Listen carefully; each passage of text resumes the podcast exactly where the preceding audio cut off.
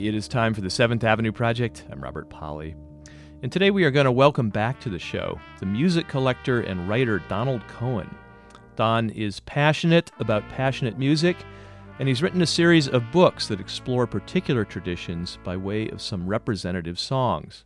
Songs chosen by Don and included on a C D that comes with each book. How convenient is that? His first book was about Portuguese Fado music, his second about tango music from Argentina and elsewhere. And both of those books prompted music-filled interviews on previous editions of this show. Well, now Don has a third book, and I have invited him back to talk about it. It is called Gypsy Voices, Songs from the Romani Soul. And it's about the music of the Roma people, better known to many as gypsies, though that latter word is problematic. Don and I will talk a bit about that and many other things today, but first, of course, a song.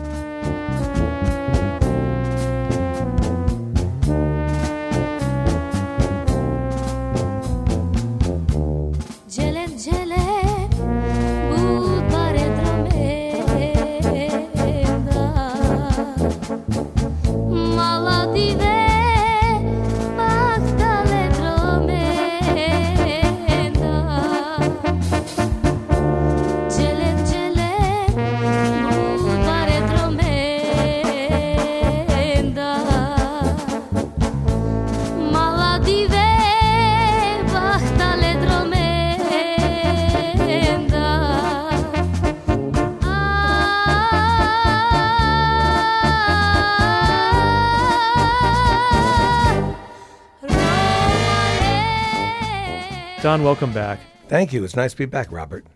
Tell us about the song we're hearing. This is a very special song in Romani history. It's a very old song. I believe it goes back to originally an Albanian melody, but the Roma have been singing it uh, all over Eastern Europe. And in nineteen seventy-one, when the Roma tried to organize as a nation, this became their national anthem. So an old Albanian song that was sort of officially chosen as a national anthem, as the Roma tried to really form a nation from these disparate, scattered groups that they had become.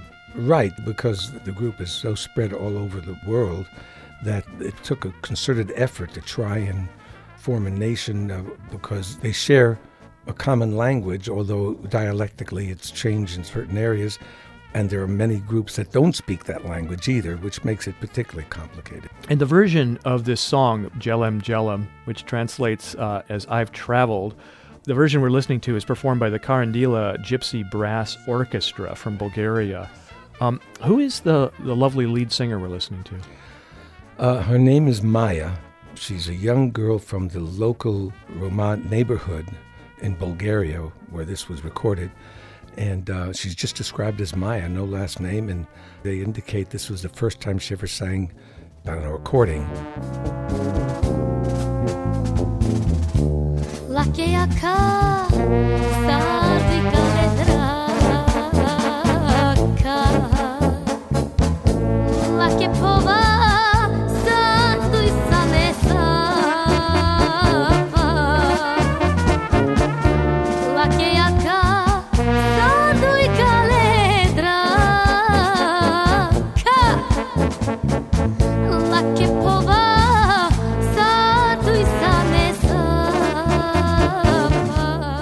I might add that the song has gotten a new title since it became the national anthem. The title of the song is Opre Roma, which means Arise Roma. Don, I noticed that you pronounce it Roma. Is that the right way to say?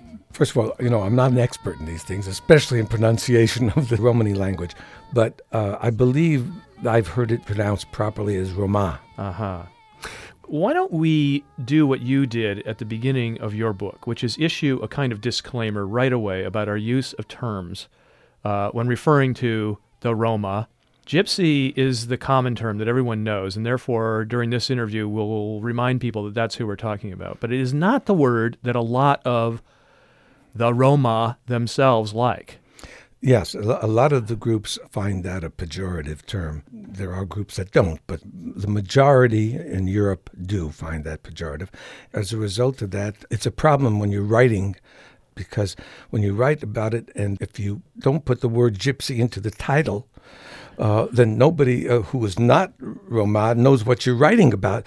And the Roma have had a lot of trouble because people think they're talking about people from Rome, if you say Roma, or they think they're Romanian. It's right. an entirely different language. Right.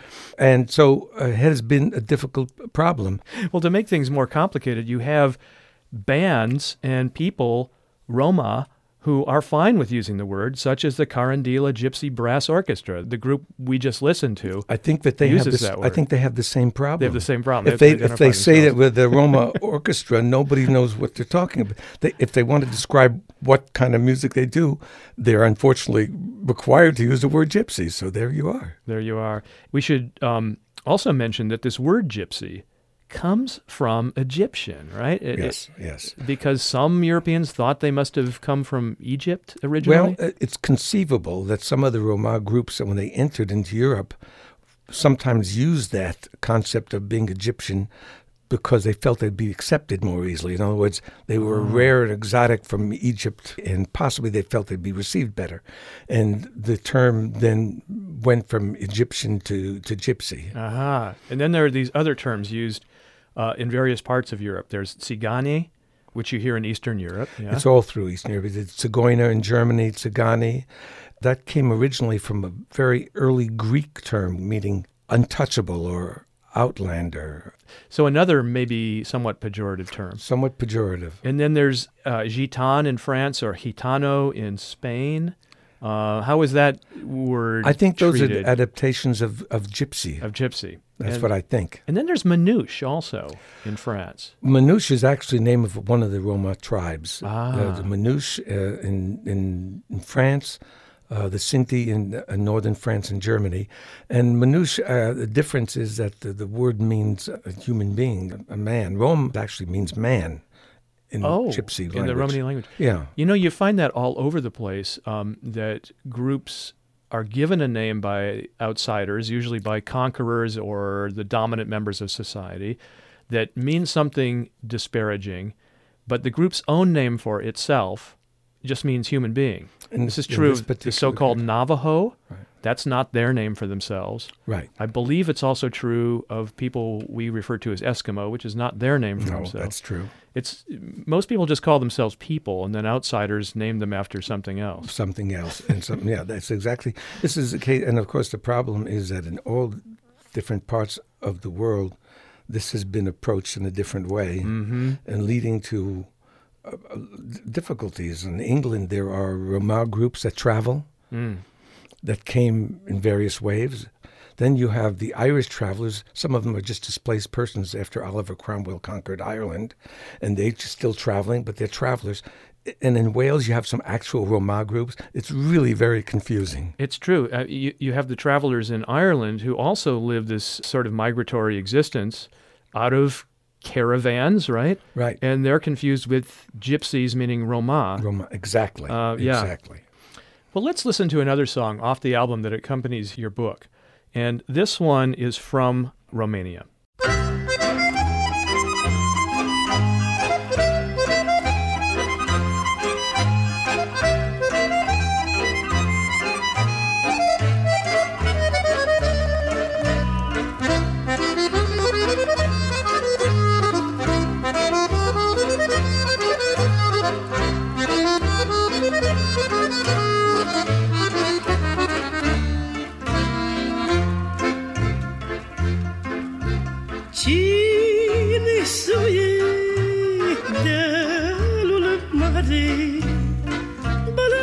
Și dragă Balane, Balanușa oare spinare, Balanuș, dragă Balane. Cine mă trece pe sub gard, Balanuș, floare de brad, măi,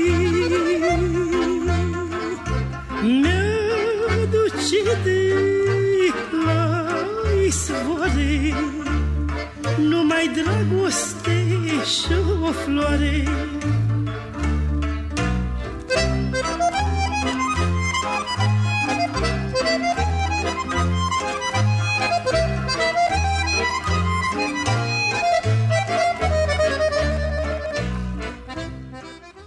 That's a song called Balanouche off of the C D that accompanies the new book, Gypsy Voices, Songs from the Romani Soul, by my guest, Don Cohen, a uh, musicologist. I'm going to call you a musicologist, Don. Flattery will get you everywhere. I think you qualify after three books.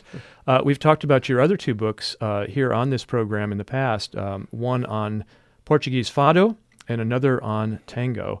This time you've taken on a really massive subject, uh, the music of the Romani people, a k a. gypsies. But you have intelligently confined yourself to just one part of that universe of music, which is now all over the world. Uh, you've stuck to Central and Eastern Europe. I, st I started out originally, I was going to write about Roma music in general. And about three months into research, I said, this is insane. There's no way. If I do this, it's going to have to be like a child's garden of alphabet stories. One page for each group. Yeah. I mean, it would be childish. Encyclopedia. And yeah. It's an insult to the reader, an insult to the Romani right, people. Right. I said, I've got to limit this. I, the Balkan music is my favorite Romani music. And that's the stuff I love. And even then, that was a very, very wide Oh, area. It's, it's I still went, huge, yeah. You know, Greece to Siberia. Right, exactly. From Greece to Siberia, you've included uh, little bits of, of Central Europe like Greece. You've got Eastern Europe like Romania. But people will not find um, gypsy swing music from France, a la Django Reinhardt. They won't find flamenco from Spain. So there's many other aspects of Roma music. Um, let's talk about the song we just heard, though. This one's from Romania. Uh, again, the name of it is Balanouche, and the singer is? Romica Pusiano. This is actually an example of what's called Lotari music mm-hmm. from Romania. Right. What is that?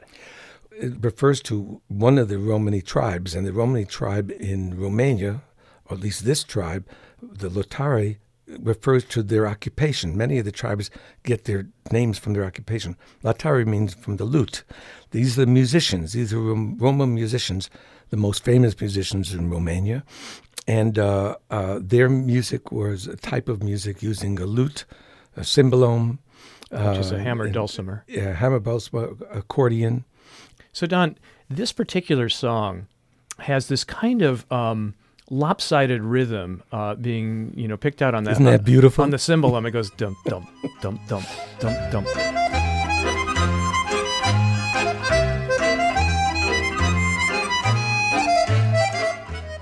Is there a name for that, that form, that song form? If there is, you're talking to the wrong guy. I don't have the answer. I do recognize I'm sure, it. I'm sure there may be, but I have to tell you that, uh, uh, as I say in my book, there may be more beautiful music in the world in Romania, but I've never heard mm, it. Mm.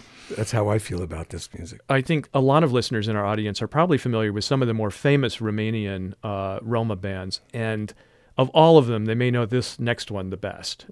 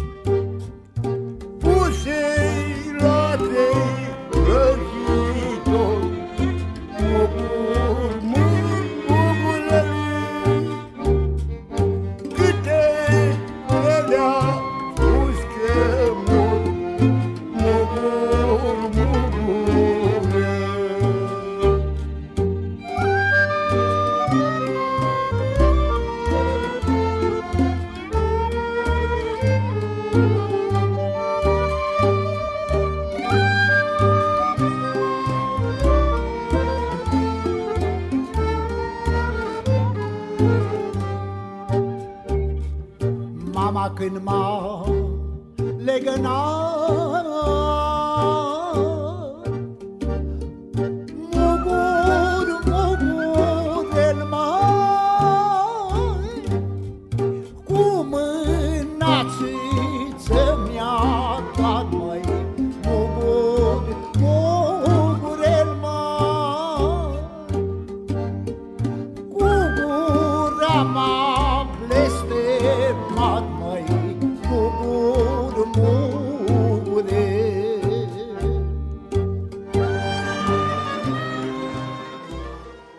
Okay, that was a selection from a very famous song, Mugu Mugurel. That's it. And that's one of the signature pieces from the Romanian uh, Roma band, Taraf de Haïdouks, which uh, translates as Band of Thieves or Band, Band of Brigands. Band of Brigands, Band of Thieves. You know, it's a funny thing about this book. When I started working on it, listening to all this music, I'd run over to my wife and say, listen to this great thing. This is the best thing I've had for the album. This is the best. Nothing's going to be better than this. Next day, run over and say, this is something I found. This is the best thing. This went on about she finally got tired of all this, you know. How many best things are best of all, you know? But this is one of the best. It really is. And, and Taraf de Haïdouks, um, we've been fortunate to see them in our area, have them in our area uh, multiple times performing live here. Um, I think the first time they performed, they still had their oldest member, whose voice we heard on yeah, that piece, he's gone. Nikolai Nyaksu. Yes, I can't remember. I'm last probably name mispronouncing exactly. it. But I'm sure pl- I can't remember it either. You could hear him singing lead there. You could also hear him on fiddle. Wonderful fiddle player. He was in his seventies or eighties, and he was terrific. Fantastic. Terrific. And and he was featured in, for instance, the movie Lacho Drome. Who's the filmmaker? Tony um, Gottlieb. Gottlieb. Yeah. Uh, came out oh twenty years ago. It traces sort of the history of um, Roma music from its origins, at least its hypothetical origins in northern India, all through Europe. Yes. And it included a scene with Nikolai playing the fiddle with a single, if I remember right, a single thread, not a bow. Right. A thread that he dragged across the string. Dragged across the string. It's just the most incredible thing to hear. I've got it recorded somewhere. It's just beautiful. My my favorite story is when we heard him at U C L A, and during the intermission, they were selling some of the C Ds in the lobby. Well, I already had several of them, so I didn't need to buy another one. But I'm walking along the lobby, and I hear, psst, psst, some guy, he's got one C D from the orchestra, he's selling it. One know? of the band members on the side? Yeah. You know, um, this similar thing happened here in uh, Santa Cruz when they played at one point. Right after the show, their whistle player steps outside and starts busking, just to pick up some extra cash. I think it's amazing. It's incredible. That's we we incredible should say story. It. These guys started as village uh, street local musicians, played out of villages. They were hired to play weddings. Right, and then they were discovered by a couple of musicologists who said, whoa, uh, these are mm. serious honchos. Exactly. We need to present them to the world. And since then, they are now world famous. They've toured everywhere. They've been in movies. A movie with Johnny Depp, The Man Who Cried. Right. He did some, well, he's, some music he's for a, that. He's, a, he's crazy about them and traveled with them and promoted them, and he's he's really into this music. And you've uh, seen the um, the documentary When the Road Bends, Tales of a Gypsy yes, Caravan, yeah, yeah. which um, in part documents a world tour of Roma musicians from various parts of Europe, all gathered together, and not just Europe. all gathered together for a tour of the U S, uh, but also has some wonderful sequences shot in the places they come from, including Nikolai himself back in Romania. And he mentioned, he name-checks Johnny Depp. In this. Yes, I know. Well, whatever, whatever works, you know. But, you know, one interesting thing is that the fact is that, you know, in the Balkans and these areas, uh, very often, if they had a wedding or an event and they didn't have enough musicians, they'd borrow from the local klezmer orchestras. Oh. The klezmer musicians played with the gypsy, and vice versa. If a klezmer wedding, they would borrow gypsy musicians would come and play. And what happened after World War Two, when the Jewish population was gone from the Balkans, the only ones who remembered a lot of the old klezmer material were the the gypsy singers. Wow. The Romani singers. Wow. Are the ones who retained some of the klezmer music. Wow. Uh, it's kind of a fascinating situation of the relationship. Well, in fact, I, I wanted to talk to you about the relationship between European Jewry and the Roma.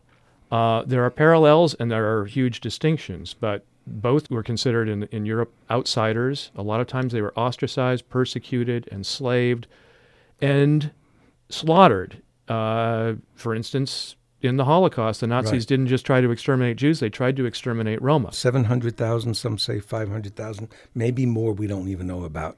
Systematically, at Auschwitz, yeah, there were many Roma. Absolutely. Um, and uh, proportional to their population, as many, roughly as many were wiped out as, you know, proportional to the European Jewish population at the time. Well, the Holocaust Museum in Washington, I mean, it took a long time to, for them to finally recognize and promote the fact to the world that the Holocaust. In other words, they brought in the Roma uh-huh. the population that had been slaughtered, which, I mean, to to be have it recognized as part of the Holocaust, right? Well, officially.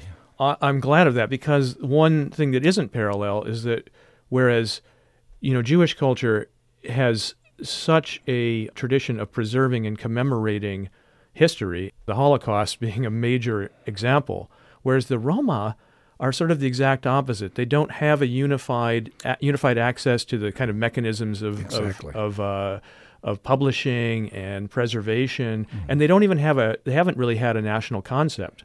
Well, the key reason for that is they, they didn't have a writing. They didn't have a written history uh-huh. until about one hundred years ago. I mean, you can imagine how difficult it is to maintain something without a written history. They were dependent upon oral history. And if, if you have a Holocaust, there goes the old generation that is supposed to pass the tradition on. So only recently have they gotten a written language which will uh, promote this. And, of course, there are ever more Roma scholars attempting to record their history and to um, bring it back up to date. Uh-huh. Um, by the way, the uh, the Roma have their own name for the Holocaust, right? Yeah, Porrajmos. It's P O R R A J M O S, Porrajmos, which means the devouring, mm-hmm. which is as good a word as the Holocaust. It means the same mm-hmm. terrible thing. Mm-hmm. You mentioned that there was a connection between klezmer and Roma music, and you can imagine that in these settings in, in Eastern Europe, for instance, where you had the shtetls where Jews lived and you had the Romani camps and mm-hmm. villages, mm-hmm. that there would be some mingling. And, and is there much, you know, sort of cross-influence on, on their music? Because, I mean, klezmer has some of the aspects of Rom- Well, there's definitely cross-influence and interrelationship. To what mm-hmm. extent, I can't tell you. Let's hear another song. Uh, and before we do, I want to remind my listeners that this is the seventh Avenue Project on eighty-eight point nine K U S P. I'm Robert Polly, and I'm talking today to Don Cohen, back for his third visit to this show. Don is a musicologist and has been um, putting together books that collect songs, including uh, some of the sheet music from these songs, from various musical traditions, including Portuguese Fado, uh, Argentine Tango, and now music of the Romani people, a k a. Gypsies, from Central and Eastern Europe. His new book and C D are called Gypsy Voices, Songs from the Romani Soul. And today I'm talking to Don and listening to some of the music off of his C D. So let's hear another tune, Don. And this one's really quite different, but it might speak to this um, question of uh, the influence of Roma music on people who aren't Roma.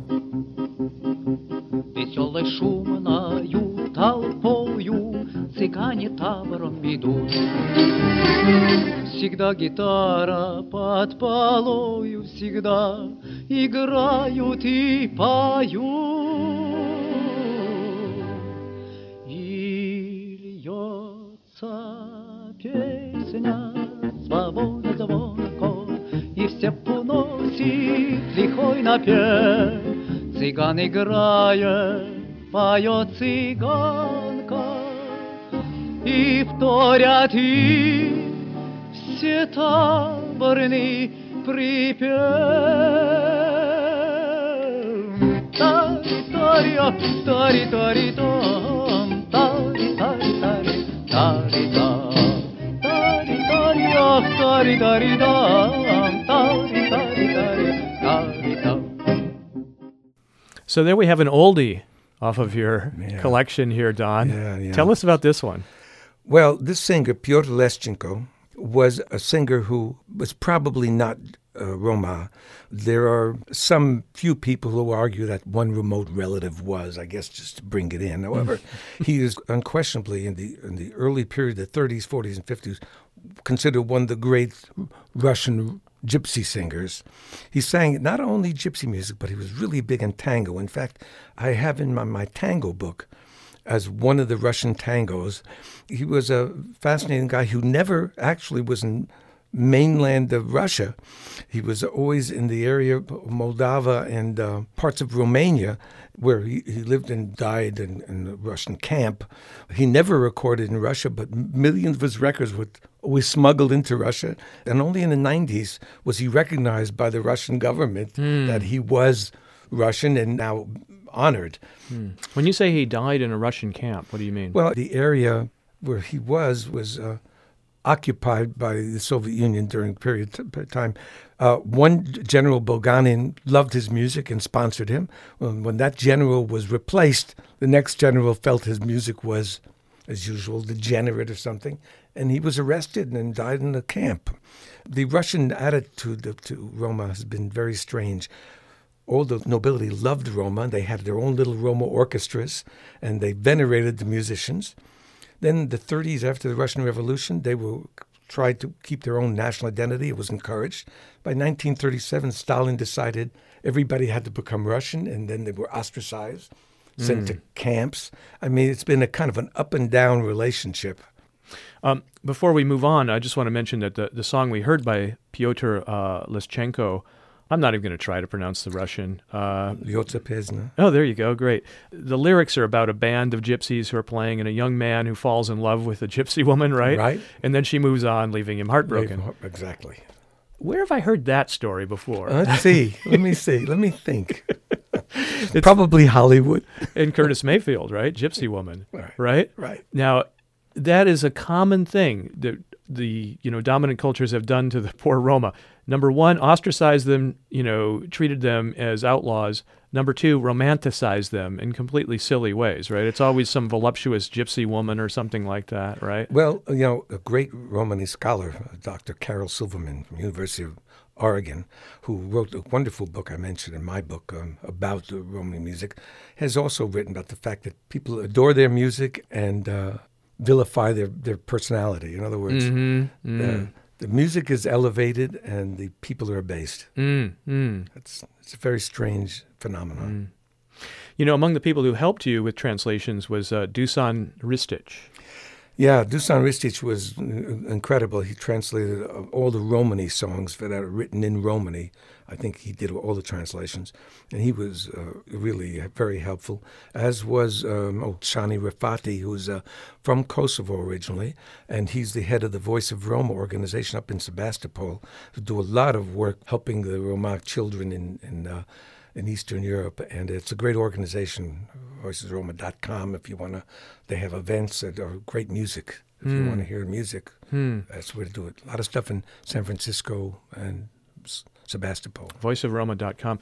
Uh, Dušan Ristić, by the way, along with his brother Dragan, is a member of the band Kal from uh, Belgrade, Serbia. Really cool, younger Roma band. Right. I had Dragan, who is often the spokesman for the band, on this show like five years ago mm-hmm. uh, after Kal had performed hereabouts. Great band, and uh, you were smart enough to include a piece of theirs on your C D as well. Yes, I, I mean, and I love the song. It's just, uh, it's totally different. It's not like your typical traditional, Roma, traditional. Yeah, yeah. It's it's a it's a wonderful sound. Unfortunately, I never met Dragan. I know Dušan, but I would love to have met Dragan, who I think wrote the song. Uh-huh. Particular song. Well, let's hear it. It's Ding Dang Dong.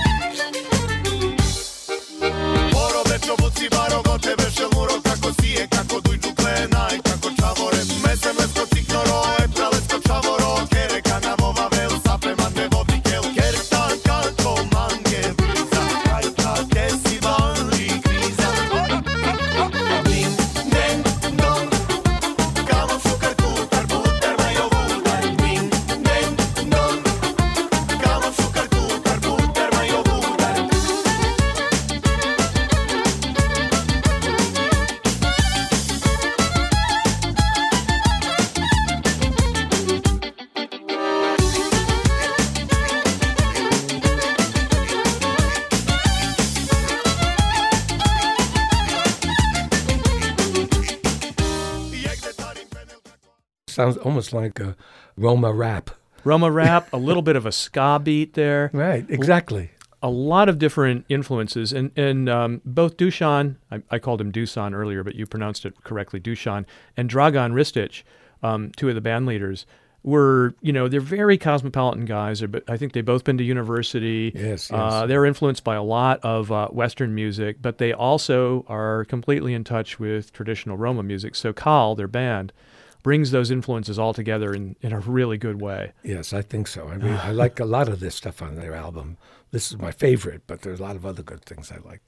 Oh, by the way, the word Kal means black. Right. And um, I asked Dragan about that when I had him here um, some years ago. And he had a rather long and interesting explanation. One was partly the fact that he felt like Roma were like the blacks of Europe, right? And there was a heavy identification. Yes, yes. I remember reading that, that he said that. Yeah, that they felt an identity towards the blacks in America and the problems that the, the African Americans have experienced. He listens to a lot of African American music. It was a big influence on him. Uh, although the person he told me he'd most like to perform with, if he had a chance, is uh, Tom Waits. There's, there's a, a contrast for you, right? Wouldn't you say? Um, let's talk a little bit about these lyrics, um, which I guess are written by Dragan Ristić, um, who wrote the music as well. Vienna City is very big. My uncle lives there. He has two dogs. He does not have any kids. I am his little brother's son. When he is visiting us, his eyes are on me all the time. Oh, my uncle, get me a visa because over here there's a big crisis. Ding, dang, dong, I'll be nice to you. Please open the door. Ding, dang, dong, I'll be nice to you. Please open the door. And it goes on like that. The idea that um, over here, maybe in Yugoslavia, uh, when it was falling apart, I mean, that's where Dragan is, right? Right. Uh, get me out of here. Let me get me a visa. Let me go to Austria, you know? Well, actually, I, I mean, I don't think it applies to the two of them because they, you know, come from a fairly, I think, a fairly... upper-class home, and they're both educated, and uh, Dušan is a well-known artist, uh-huh. fine art. So they didn't um, have to flee. But I think the song is reflective of possibly the feelings of there, yeah. especially those days in what was Yugoslavia. Right, Serbia. During the wars, right. during the breakup of right. uh, Yugoslavia. Um, the uh, kind of anthology that you've compiled for this C D that goes with your book covers a lot of different styles, a lot of different countries in Eastern and Central Europe. And I want to give our listeners, you know, just little samples from most of these areas. Um, let's jump to a different one, Slovakia.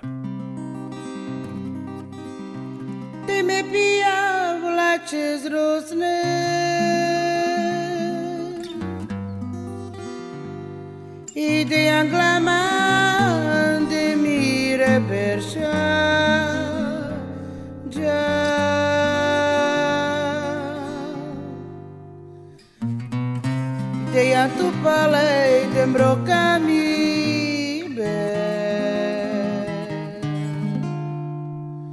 et de brocami ben de tobla manandre.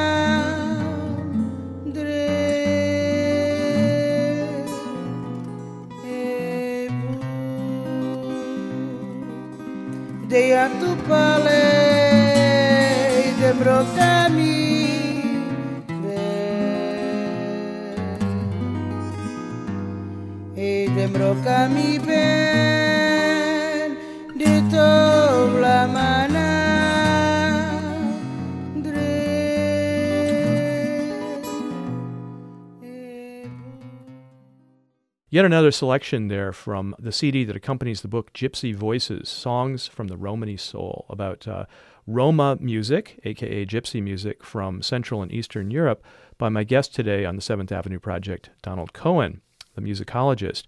Uh, Don, I'm going to let you uh, maybe give the name and background of that song we just heard. Well, the song is called Te me pia vlaches roznes, beautiful song from former Czechoslovakia, right? Uh, but from the Slovakian section.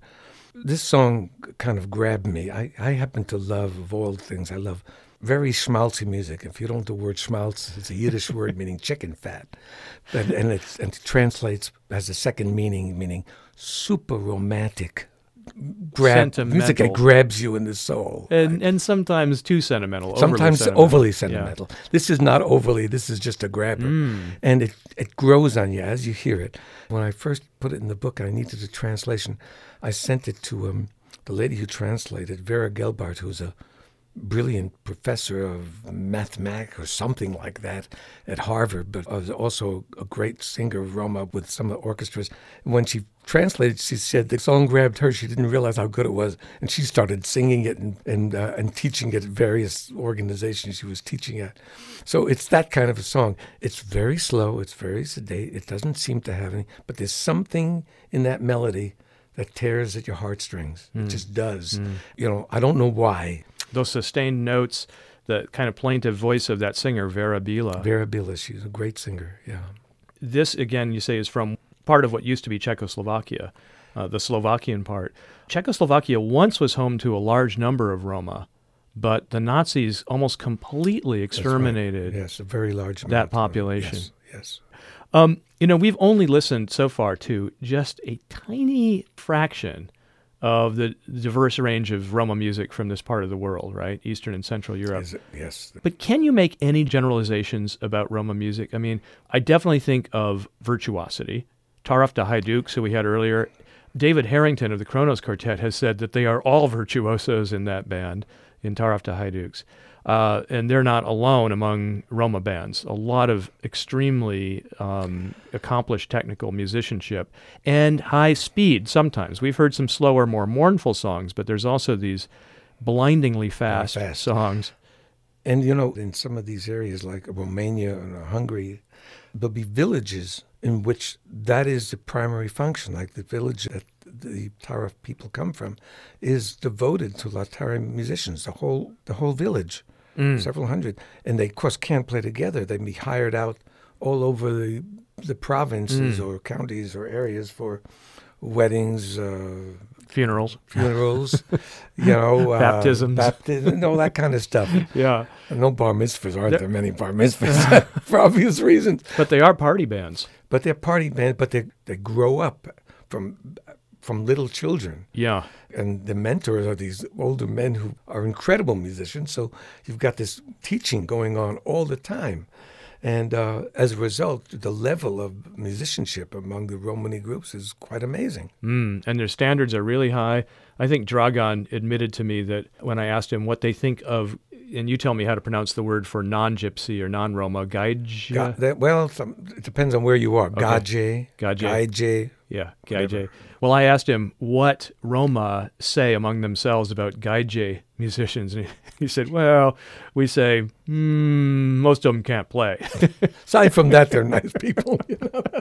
Uh, you know, it's sort of like the white men can't jump idea. You exactly. know? We're exactly. really good at this. They tolerate. Well, I mean, some, sometimes with good reason. Uh, uh, if, if, a, if a Roma violinist thinks you're good, you must be really good. Mm. Mm.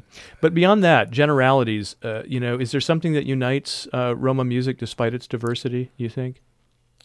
Well, first of all, there's two different kinds of Roma music. There's Roma music that the Romani people play for themselves, mm. and there's Roma music that they play for their compatriots who are not Roma. And sometimes there's a tremendously great difference between the two.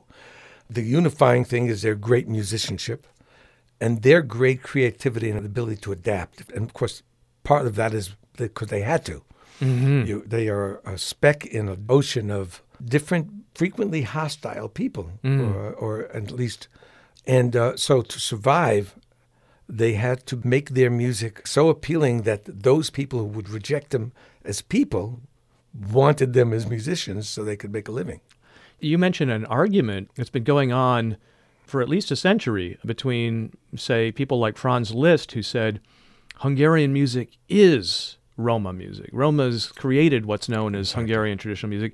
And people like Béla Bartók who said, no, Roma or gypsies are just adapting the traditions that they discover when they arrive in an area.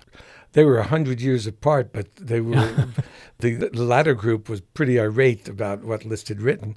Kodali, uh, Kodali, yeah. uh, Kodali and... Uh, and uh, Bartók, and, and Bartók yeah. were quite unhappy about what he had written about, uh, and uh, felt it clear that what the Roma did was just adapt ah.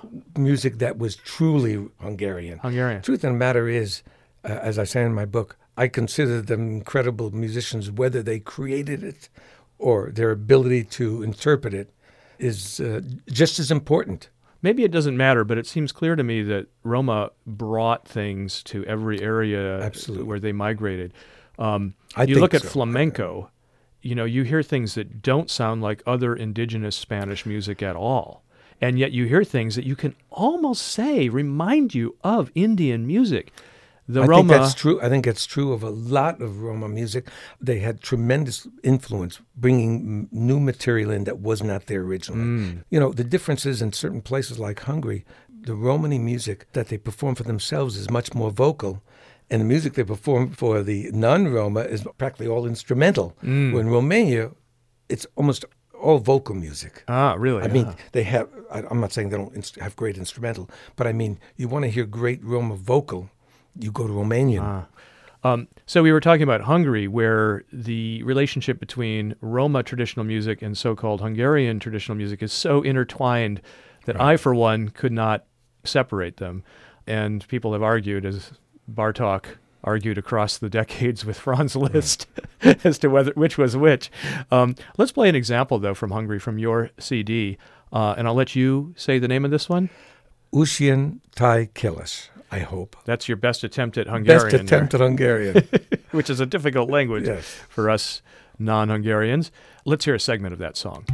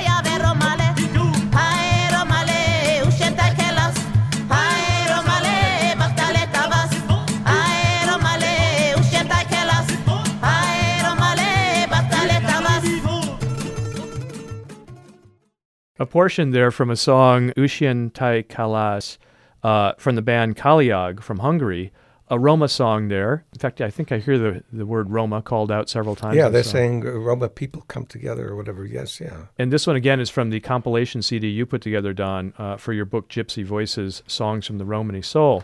My guest uh, being Don Cohen here on the seventh Avenue Project on eighty-eight point nine K U S P. I'm Robert Polly. Uh, Don, now that one... You mentioned that a lot of Hungarian Roma music is mostly instrumentals, but that's an exception, right? Yes. Well, what the story is, is that when Hungarians think of Roma music and when, when non-Hungarians think about Hungarian gypsy music, it's almost always instrumental. The violin mm-hmm. and those... So, accordion. So the accordion. Mm-hmm. Not very much accordion. No? Not, not some, but the violin is it, you know. Right. And that's what they do, in, and you hear the singing violin. This is what everybody perceives as music. But when they perform for themselves, the music that is for Roma is much more vocal. And, uh, and the group, uh, Kaliyag, you know, was a Roma group. I saw them at U C L A perform all over the world. What they were performing was the music that Hungarian Roma people sing. Mm-hmm. For themselves. I don't know how much they performed it for uh, Hungarian audiences uh, in the old days, probably very little. You know, I think if, um, you know, sixty years ago, fifty years ago in the United States, maybe even more recently, if you had asked some random person what they knew about gypsy music, probably the only thing, if they came up with anything at all, that they could summon up would be some image of two guys in a Hungarian restaurant. Maybe one with a violin, one with exactly. an accordion, scarves tied around their heads, sidling up to you when you ate your goulash, uh, and uh, you know, collecting a few bucks and wandering away. Uh, in other words, they knew almost nothing. But the one image that I think you know in the West here uh, was from Hungarian restaurants. Right? Well, I was just sitting in Paris uh, three weeks ago, a uh, street restaurant, and two guys come up with a portable amplifier, guitar, and violin. Right. And playing uh, gypsy jazz. Right, right. But tell me, I, know, I happen to know that you go back quite a ways as a guy who was interested in and even played, you know, folk music. I mean, right. you go back to like the folk scene in L A in yeah, the fifties, right? Pretty early, yeah. Didn't you tell me once you yeah. jammed with Woody Guthrie? Yeah, I played with Woody Guthrie. I Holy. played with Cisco Houston.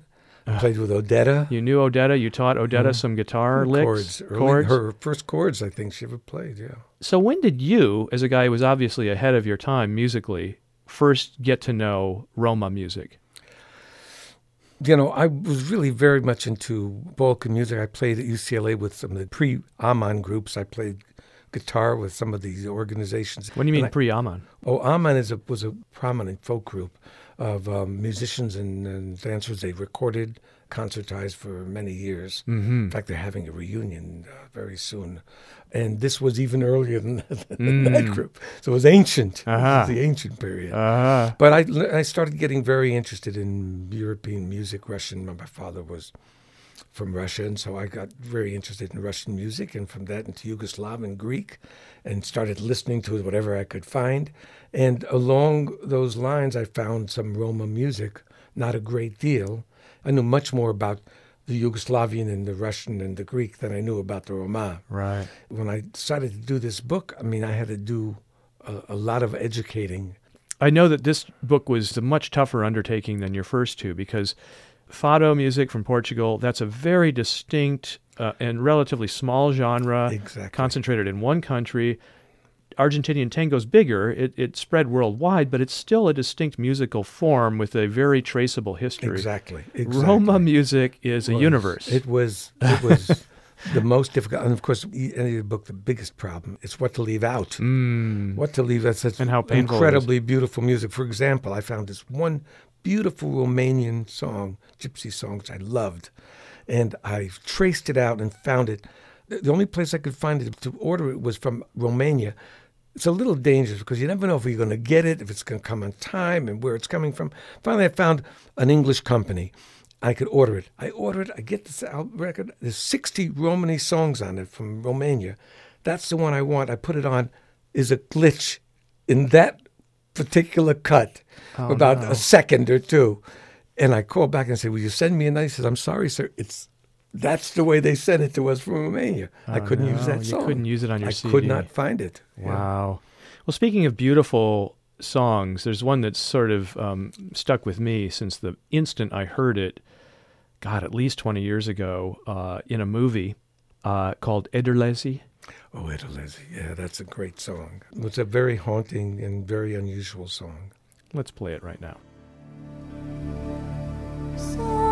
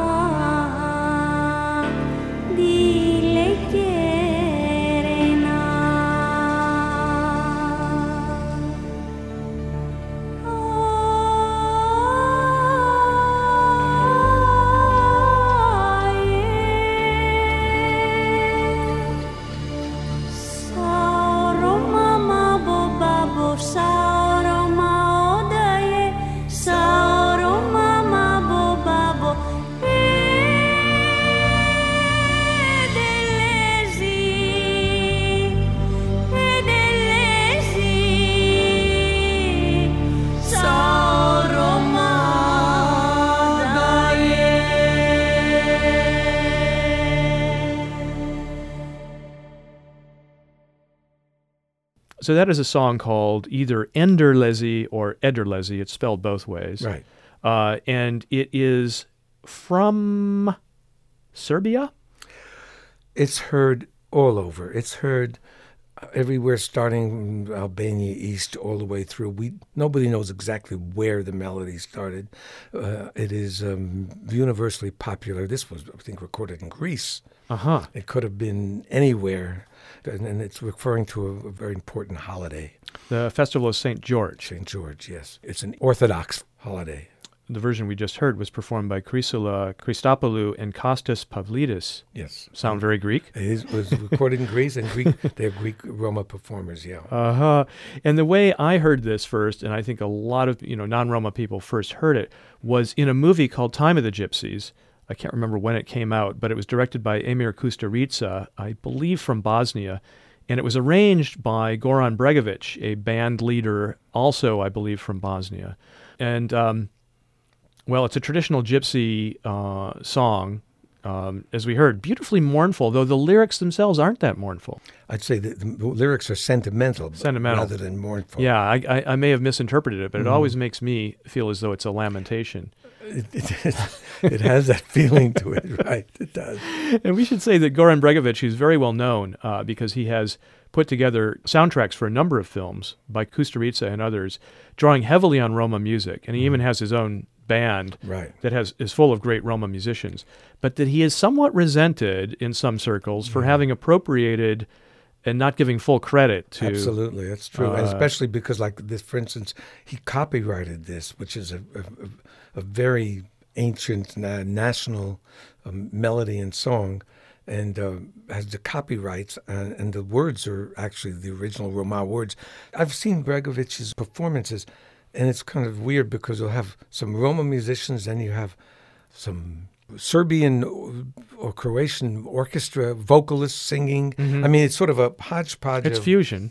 F- fusion. Some of it's really good, though. Very, very good stuff. It's just a little confusing as to exact. And but I do think that's a problem in terms of credit being given, and I think the Roma have a lot of problems with it. Well, after all they've had to put up with, that's the last thing they need is somebody copywriting their music. Copyright music, right, exactly. Yeah. That's been a... You mentioned in your book, you know, it would be nice to think that the persecution of the Roma, again, A K A, I keep saying this mm. throughout our interview, gypsies, for those who aren't familiar with this term, Roma, right. uh, it'd be nice to think that the persecution had ended, but you wrote in your book that even as you were going to publication, right. some Western European governments were right. working on some new laws that might have led to deportation well, of this book, Roma you know, populations. The, the book was finished a couple of years ago. It took about a year and a half to two years to get this published yeah. for a strange reason, yeah. unlike my other books. But during that period, when I was writing it, it was when Sarkozy in France were actually deporting some of the Roma who had lived in France for generations, out to Romania where they've never been. And they, I think even Italy was having problems. They were segregating them in certain areas away where the kids who had gone to school were no longer able to go to that school because they were putting in camps of some sort. And this was happening in, in Italy and in France and in Switzerland. Various things were happening, let alone in many of the Balkan countries too. So there was a wave, I think, of new wave of ostracism and dislocation, uh, and it's c- still causing a great deal of problem because you get to someplace like Romania, and what do you do? You've never been there. You speak French. Wow. Well, I, I am trying to pack in as much music into this interview as possible because your uh, C D, your compilation C D, has so many different manifestations of Roma music from so many different uh, Eastern and Central European countries.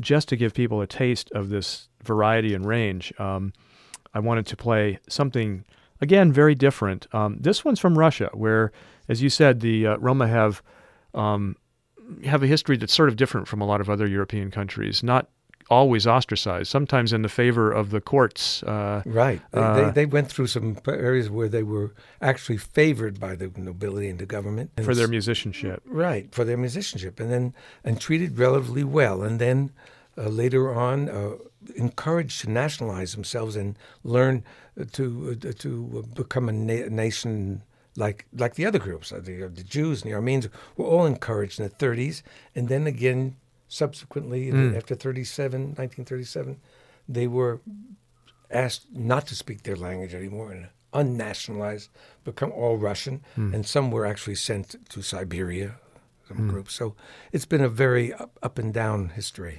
Hmm. Well, this one uh, is a modern Roma group from Russia called uh, Loiko, and the song is called Vishnia, which means cherry tree. Right.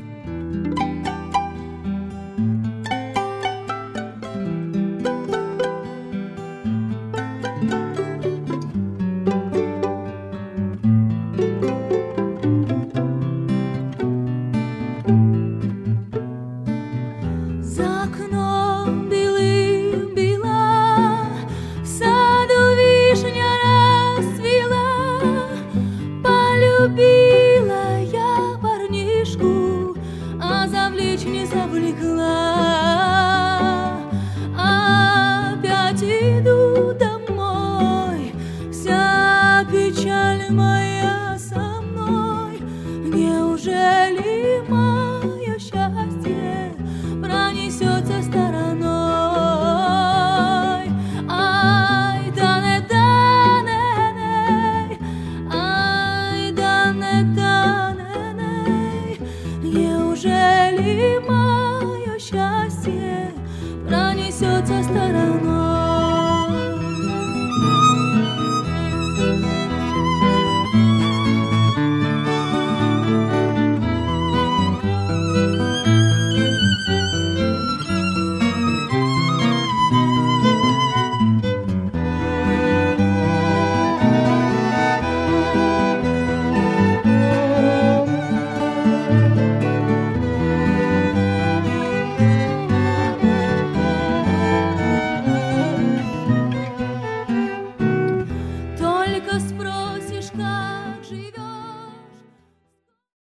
So uh, a, a sampling there of a song called Vishnia uh, by the Russian Roma or Gypsy uh, band Loiko, uh, sung there by Leonzia Erdenko. Leonzia? Leonzia Erdenko. And you say she's part of the Erdenko dynasty. Yeah. Um, Musical uh, dynasty? Of... Uh, yes. Uh, her parents were famous musicians, uh, violinist, I think the father. I'm doing this from memory. It's been a while. And she's become very popular in, in Russia, and she's concertized outside of Russia. But uh, this is what they call the music which is called Russian Romance. It's a kind of uh, gypsy music, came up in the late nineteenth century, borrowing influences of romantic music from the other parts of Europe, uh-huh. but giving them that Russian Romany flavor. Her and, style uh, reminds me a little bit of a fadista, a Fado singer. I often say that uh, Russian Gypsy and uh, Fado have uh, a lot in common. I used to say, here's the difference between Fado and Gypsy, right? Fado says, uh, you've left me, my world has come to end, there's nothing to live for, it is over. That's Fado. And Gypsy is, well, you've left me, world has come to end, there's nothing to live for, but let's have a little drink, let's have a little dance. That's That's my definition of the differences. But I do agree that there is a, uh, the, in feeling, there's a tremendously similar feeling to what I call traditional Fado, not modern Fado, traditional Fado and, and uh, Gypsy, to me. Mm, I hear it. I definitely hear it. Um, you know, I thought I'd go out with the same song we began with, uh, Jelem Jelem, again selected by this World Roma Congress back in nineteen seventy-one as the, I want to call it the national anthem in waiting, since there still isn't an official Roma nation, you know, well, at least they, not geographically. Not geographically. Uh, but it's called Jelem Jelem, which translates as I've traveled. Okay. And the version I picked here, sorry to throw this curve at you, buddy, but this is not okay. off your C D. It's the okay. only one we're playing that's well, not great. off your C D. Okay. But I'm... you'll recognize the singer, and I just wanted to bring together this song and this singer for reasons we'll talk about after I've played this. These are probably the real words, the, the traditional words. Jelem, jelem, lungon ne drumevensar, maladilem, shukar rumevensar. Jelem, jelem, lungon ne drumevensar, maladilem. Baktal ne romen tsar ay romale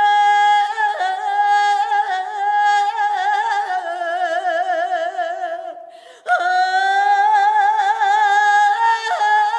shavale.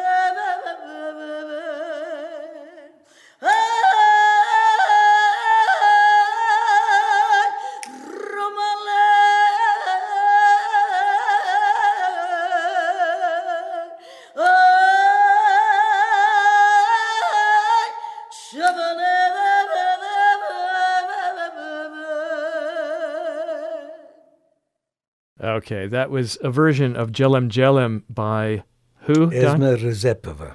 Yeah, uh, Esma, and I've heard it pronounced sometimes Redžepova, but she has a, a moniker. She's known widely as? Well, the Queen of Gypsy Music. Queen of Gypsy Music. She is world-renowned, And the lyrics that she's singing are the original national lyrics that have been adopted as the anthem, uh, whereas the earlier one, uh, mine, the first verse was, the second was uh, just some romantic thing. It was a strange amalgam. Ah, the but one we opened the show opened with. Opened the show with, yeah. weren't, but she's singing the words totally.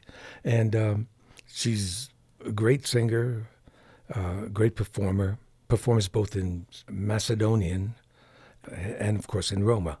Uh, and she's from Macedonia, uh, one of the countries we haven't really talked about. Um, but uh, she lives in a town that is maybe the largest uh, Roma community uh, anywhere, Skopje, Macedonia. City in Macedonia, yes.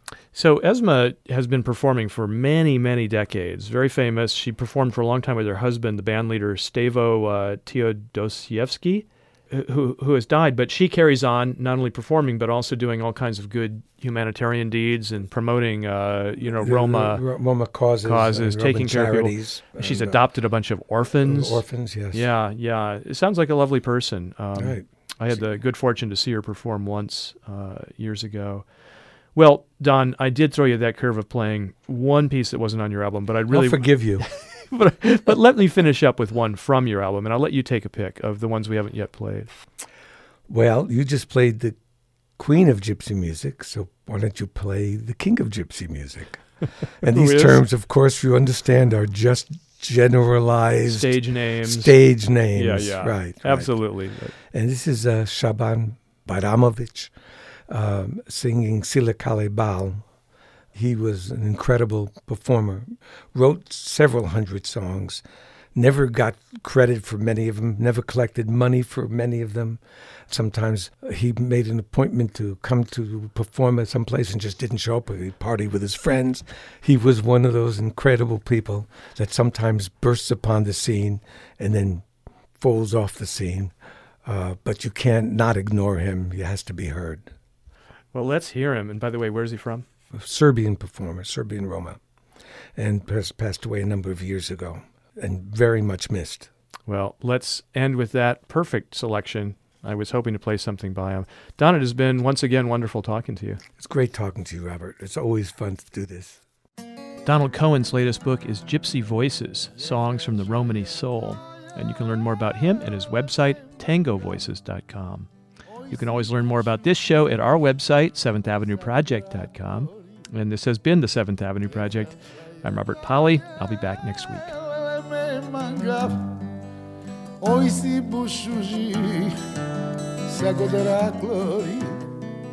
Sila kaleba, zelene jaka, nema ga vladaje, ola